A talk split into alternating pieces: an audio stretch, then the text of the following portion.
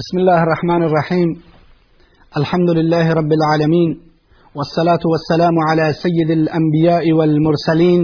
محمد وعلى آله وصحبه أجمعين اما بعد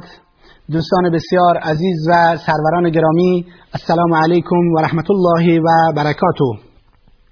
همچنان درباره سیرت پیامبر اکرم الله علیه و آله و سلم و به ویژه پیامدهای غزوه بدر و اتفاقاتی که بعد از غزوه بدر افتاد در خدمت شما دوستان و سروران گرامی هستیم. امیدواریم که این درسها برای زندگی شخصی و زندگی اجتماعی و در سایر زوایای زندگیمون و برای فهم صحیح اسلام برایمون مفید واقع بشه و باعث بشود که ما شناختی عمیقتر و درستتر از اسلام و مسائل اسلامی در سایه سیرت گوهربار نبی مکرم اسلام داشته باشیم. بعد از اینکه پیامبر اکرم صلی الله علیه و آله و سلم از غزوه بدر در واقع فارغ گردید و این مسئله تمام شد پیامبر خدا در مورد بعضی از افرادی که اسیر شده بودند تصمیمات متفاوتی اتخاذ فرمود. دو نفر رو پیامبر خدا صلی الله علیه و آله و سلم دستور داد که به قتل برسند. یکی عقبه ابن ابی معیط و یکی نظر ابن حارس عقبه یکی از اون کسانی بود که کفار رو علیه مسلمانان تحریک می‌کرد و تشویق به جنگ می‌کرد و در جمعآوری کفار در غزوه بدر سهم بسیار بالایی داشت. یا به عبارت دیگر فرد معاندی بود که به جز اناد و دشمنی با خدا و پیامبر خدا و دعوت رسول اکرم و دعوت توحید و یکتاپرستی کار دیگری نداشت. در نتیجه پیامبر اکرم صلی الله علیه و آله و سلم دستور داد که این عقبه ابن ابی معیط کشته شود. می‌دونیم که ایشان کسی است که در مکه مکرمه پیامبر اکرم صلی الله علیه و سلم رو بسیار اذیت و آزار می‌کرد و همچنین به اذیت و آزار مسلمین میپرداخت. وقتی که ایشون با پیامبر اکرم صحبت کرد و گفت که برخوردی که با دیگران می‌کنید یعنی همان گونه که از تعدادی از این اسیران جنگی فدیه می‌گیرید و آزاد می‌کنید این برخورد رو با من بکنید. پیامبر اکرم از ایشون نپذیرفت زیرا اناد و دشمنی و اداوت و اذیت و آزار و شکنجه های این شخص برای پیامبر خدا به پیامبر خدا و مسلمانان بسیار بیش از حد بود. پیامبر اکرم دستور داد که ایشون به قتل برسند. همچنین یکی از کسان دیگر و اسیران دیگری رو که پیامبر دستور داد که کشته بشوند شخصی به نام نظر ابن حارس بود. نظر ابن حارس کسی بود که با تمام وجود در برابر دعوت قد علم کرده بود. و از هیچ گونه اذیت و آزاری و بد و بیراه گفتنی و حجم کردن نبی اکرم صلی الله علیه و آله و سلم و تکذیب کردن پیامبر دریغ نمیورزید. ایشون کسی بود که به سرزمین روم و ایران رفته بود و در اونجا داستانهای پادشاهان ایرانی و افسانه‌های رومی رو شنیده بود و اینها رو خوب یاد گرفته بود و همیشه پشت سر پیامبر اکرم و در تعقیب پیامبر اکرم حرکت می‌کرد. هر کجا که رسول خدا صلی الله علیه و آله و سلم سخنرانی می نمود و مردم را به سوی اسلام و یکتاپرستی دعوت می نمود و برای مردم قرآن تلاوت می کرد و با تلاوت قرآن مردم را به سوی اسلام دعوت می نمود این نظر ابن حارس پشت سر پیامبر اکرم راه می افتاد و نزد اون مردم می رفت و مقداری از داستانهای پادشاهان ایرانی و افسانه رومی رو برای اونها ذکر می کرد و می گفت ببینید حالا سخنان من چه کمتری از سخنان محمد دارند؟ اگر محمد برای شما قرآن تلاوت می کند و, و در این قرآن برای شما داستان می گوید و مطالبی رو عرضه می کند من هم همین مطالب رو می‌تونم بگم. من هم داستان میگم و این سری چیزها رو میگم و این گونه مردم رو از مسلمان شدن باز می داشت و پیامبر خدا رو تکذیم می کرد و باعث اذیت و آزار پیامبر اکرم صلی الله علیه و آله و سلم می گردید در نتیجه درباره این شخص که هم انادش نسبت به اسلام و مسلمین بیش از حد بود پیامبر اکرم دستور دادند که ایشون به قتل برسند. اما در مجموع باید بگیم که پیامبر اکرم دستور عمومی صادر کردند که شما حق ندارید نسبت به کسانی که به اسارت گرفته شدن بدی بکنید بلکه از آن چه که خودتون می‌خورید با آنها بخورانید و در حق اونها نیکی و احسان بکن و این جریان رو قرآن کریم اینگونه ذکر می کند میفرماید و یطعمون الطعام على حبه مسکینا و یتیما و اسیرا اونها تعام رو با وجود اینکه دوست داشتن به مسکین و یتیم و اسیر می‌دادند. یعنی صحابه پیامبر اکرم صلی الله علیه و آله و سلم بر اساس وصیتی که پیامبر اکرم برای عموم اسیران نموده بود غیر از کسانی که معاند بودند و دشمنیشون بیش از حد بود و در شکنجه و اذیت و آزار مسلمانان از هیچ روشی دریغ نمی‌کردند پیامبر اکرم دستور داد که به اونها نیکی بکنید و به اونها احسان بکنید و سعی کنید نسبت به اونها محبت بکنید. این هست که مسلمانان هم اینگونه برخورد کردند تا جایی که در اون زمان نان نان گندم کم و اندک بود. صحابه وقتی که نان, نان و خرما جلوشون میگذاشتن خرماها رو سعی می‌کردن خودشون بخورن چون خرما زیاد بود اما نان کم بود و نان که از محبوبیت بیشتری برای مردم اون دوران برخوردار بود سعی می‌کردن به اسیرانشون بدهند. و این, و این شفقت اسلام و رحمت اسلام و مسلمین رو نسبت به اسیران میرساند. نکته ای رو که 1400 سال پیش پیامبر اکرم صلی الله علیه و آله و سلم و قرآن کریم اون تثبیت کردند اما امروزه بعضی از سازمان های حقوق بشری و بعضی از گروه ها صحبت از این مطلب می‌کنند هرچند این مطلب هم امروزه در واقع از زبان اینها واقعیت ندارد. به دلیل اینکه اینها به ظاهر صحبت از حقوق بشر و صحبت از حقوق اسیران جنگی و قضایایی از این قبیل می‌کنند. اما در عمل در این سالهای اخیر ما مشاهده کردیم که دنیای کفر و مشاهده کردیم که استعمارگران با اسیران مسلمانی که در جاهای مختلف عراق و افغانستان به اسارت گرفته شدن بدترین شکنجه ها رو و بدترین روش ها رو استفاده کردند و بدترین شکنجه هایی که جبین انسانیت از به زبردن اینها شرم شرم دارد اینها استفاده کردند با توجه به این مطلب که خودشون رو علمبرداران حقوق بشر و علمبرداران آزادی بیان و آزادی فکر و آزادی عقیده عنوان می‌کنند. در این زمان همه اصول و پایه هایی رو که حتی خودشون درست کرده بودند و بهش رأی داده بودند زیر پا گذاشتند و جنایت ها و خیانت های هولناک و وحشتناکی رو ما می‌بینیم که در حق مسلمانان متعرض اینها اینها مرتکب شدند ولی با وجود تمام این جنایت ها و خیانت هایی که انجام دادند از اونجایی که بسیاری از رسانه های گروهی و اخبار و امکانات مادی زیادی برای پخش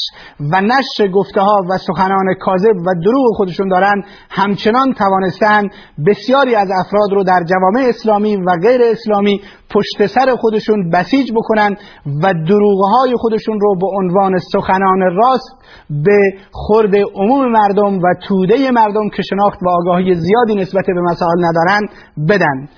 اما پیامبر اکرم و صحابه این گونه برخورد می‌کردند. یکی از کسانی که در این غزوه باز هم به اسارت گرفته شده بود عباس عموی پیامبر اکرم صلی الله علیه و آله و سلم بود و اون مسئله به این صورت بود که عباس در این جنگ به اسارت گرفته شد و وقتی که نزد پیامبر اکرم صلی الله علیه و آله و سلم آوردن پیامبر اکرم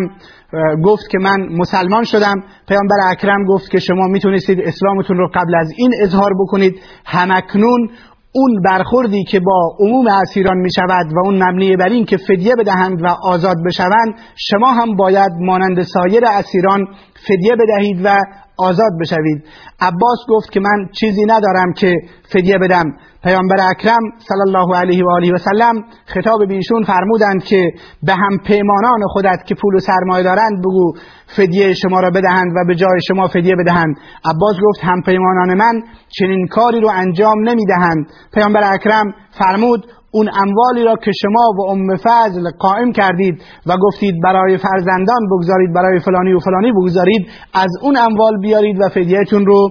بدهید. این هست که این گونه پیامبر اکرم از عباس فدیه گرفت با وجود اینکه بعضی از مسلمانان پیشنهاد کردند که رسول خدا عباس را به خاطر قرابت و خویشاوندی که به شما دارد و عموی شما آزاد کنید پیامبر اکرم این کار را نفرمودند و سرانجام عباس رضی الله تعالی عنه که بعدها اسلامش آشکار گردید فدیه داد. در این مورد قرآن کریم میفرماید یا ایها یا النبی قل لمن في ایدیکم من الاسرى ان يعلم الله في قلوبكم خيرا يؤتكم خيرا مما اخذ منكم ای پیامبر به کسانی که در دست شما به عنوان اسیر هستند بگو اگر خداوند در دلهای شما خیری را بداند یعنی شما واقعا باشید و خیلی در دلهای در دلهاتون باشه یوتکم خیرا مما اخذ منکم. خداوند به شما چیز بهتر از اون چیزی که از شما گرفته شده است به شما عنایت خواهد کرد. یعنی شما نگران اگر واقعا خیر در دلهایتون هست خیر اسلام هست خداوند نعمتهای بهتر از اینی که از شما گرفته شده به شما عنایت می کند و شما نگران این مطلب نباشید.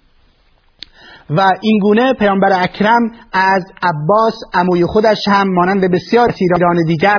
فدیه گرفت و ایشون رو آزاد کرد که بعدها عباس در جریان فتح مکه اسلامش را آشکار نمود و رسما به پیامبر خدا صلی الله علیه و آله و سلم و مسلمانان پیوست. مسئله دیگر و اسیر دیگری رو که پیامبر اکرم در این جریان برخورد استثنایی در واقع با ایشون نمود و به این معنی که آزادش کرد شخصی به نام ابو عزه امر ابن عبدالله جمحی بود که ایشون نزد پیامبر اکرم اومد و گفت رسول من چیزی ندارم که فدیه بدهم و من مردی فقیر هستم و ناگفته نماند که این شخص هم در دشمنی با اسلام و مسلمین معروف و مشهور نبود. به این معنی که فردی معاند نبود. گفت من فقیر هستم و دختران زیادی دارم و سرپرستیشون می‌کنم و چیزی هم ندارم که بدم. اگر کشته هم بشوم در واقع این دختران من بدون سرپرست میمانند. پیامبر اکرم فرمود به هم پیمانان خودتون بگید که از طرف شما فدیه بدند این مرد گفت که هم پیمانان من هرگز چنین کاری نخواهند کرد. پیامبر اکرم از ایشون یک تعهدی گرفت گفت شما رو آزاد می‌کنیم و هیچ فدیه از شما نمی‌گیریم. اما این تعهد رو بدید که بار دیگر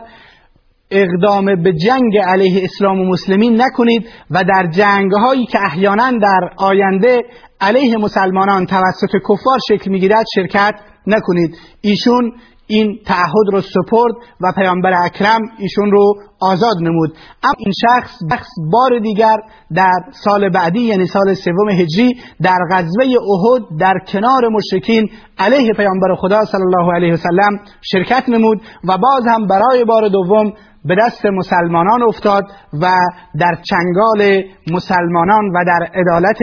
گرفتار عدالت اسلامی شد. مجددا خدمت نبی اکرم اومد و گفت ای رسول خدا من اشتباه کردم. من از دوباره نمیام. من دختر دارم. من فرزند دارم. پیامبر اکرم صلی الله علیه و آله و سلم فرمود ما سال گذشته شما رو آزاد کردیم و شما این تعهد رو سپردید که از دوباره شرکت در جنگ علیه ما شرکت نکنید اما با وجود این شما شرکت کردید و همکنون اجازه نمی‌دهم که شما آزاد بشید و بعد برید و دستی به صورت و سر و ریشت بکشید و بگید که من محمد را دو بار فریب دادم. این هست که ما دو بار فریب نمی‌خوریم و این اجازه رو به شما نمیدیم که شما برید و بگید که محمد رو دو بار فریب دادم. این هست که نبی اکرم صلی الله علیه و سلم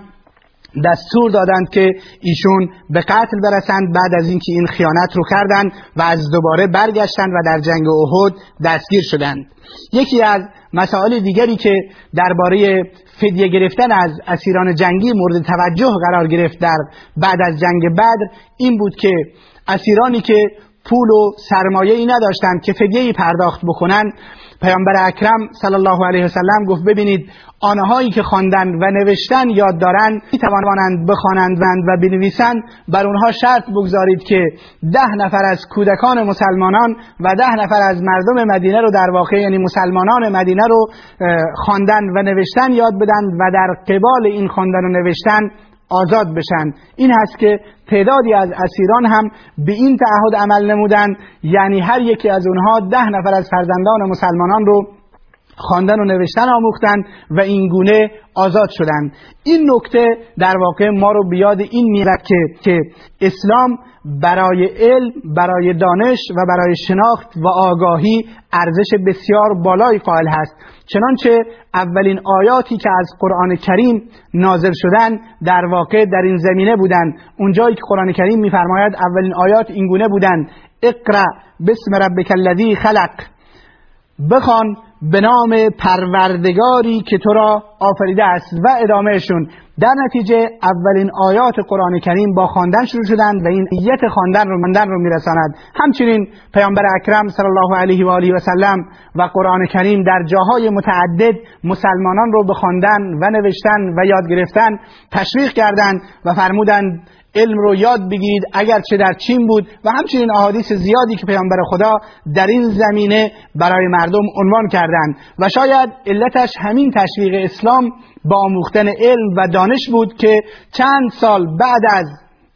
وفات نبی اکرم صلی الله علیه وسلم و در واقع در قرون اولیه در قرنهای اول و دوم و سوم مسلمانان توانستند رهبری فکری و علمی جهان رو به عهده بگیرند. در میان مسلمانان دانشمندان متعددی در زمینه های مختلف علوم شرعی و علوم غیر شرعی یعنی علوم دنیوی دانشمندان مختلفی در واقع بروز پیدا کردند و ظاهر شدند و توانستند تمدن عظیم اسلامی رو شکل بدهند و این تمدن سالها رهبری دنیا رو رهبری علمی و فکری دنیا رو بر عهده داشت. اما متاسفانه بعدها که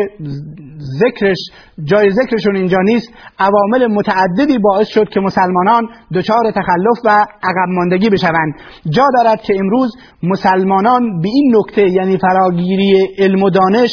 بپردازند به خاطر اینکه اون چیزی که امروز در دنیا حرف اول رو می‌زند تکنولوژی دنیاست و اون چیزی که امروز در دنیا می‌تواند برای ما سعاد خوشبختی رو رقم, رو رقم بزند و ما رو از این وضعیتی که فعلا درش به سر می‌بریم یعنی متاسفانه عقب افتادگی فکری و علمی که مسلمانان رکود علمی که مسلمانان در ناحیه های مختلف دینی و اجتماعی دچارش شدن می‌تونیم بیرون بیاییم. در نتیجه ما باید به عنوان مسلمان و به عنوان کسانی که معتقد به قرآن و معتقد به سنت پیامبر خدا صلی الله علیه و آله و سلم هستیم باید به سوی علم و دانش و آگاهی رجوع بکنیم و رو بیاوریم تا یک بار دیگر بتوانیم در دنیا از کیان خودمون و از هستی خودمون دفاع بکنیم و جا دارد که مسلمانان در این زمینه سرمایه گذاری بکنند فرزندانشون رو بفرستند تا در زمینه های مختلف علم و دانش کسب بکنند تا اینکه به این احکام اسلامی و به این مسائل اسلامی بتونیم جامعه عمل بپوشانیم. امیدواریم که خداوند عزوجل به ما توفیق عنایت بکند که اینگونه مباحث سیرت پیامبر اکرم صلی الله علیه و آله و سلم رو دقیق بفهم و ببینیم که برخ برخورد نبی اکرم صلی الله علیه و آله و سلم در مورد شرایط مختلف چگونه با افراد مختلف بوده و شرایطی رو رعایت کرده تا اینکه ما هم بتونیم در زندگیمون از اونها استفاده بکنیم. اهمیت علم و دانش به ویژه در اسلام از جایگاه بسیار بالایی برخوردار هست و جا دارد که امروزه ما از این مسائل استفاده بکنیم و در میان ما افرادی متخصص و دانشمند در رشته های مختلف تربیت بشند و پرورش پیدا بکنند. تا جلسه دیگر که درباره سیرت نبی مکرم اسلام در خدمت شما خواهیم بود. السلام علیکم و رحمت الله و برکاته.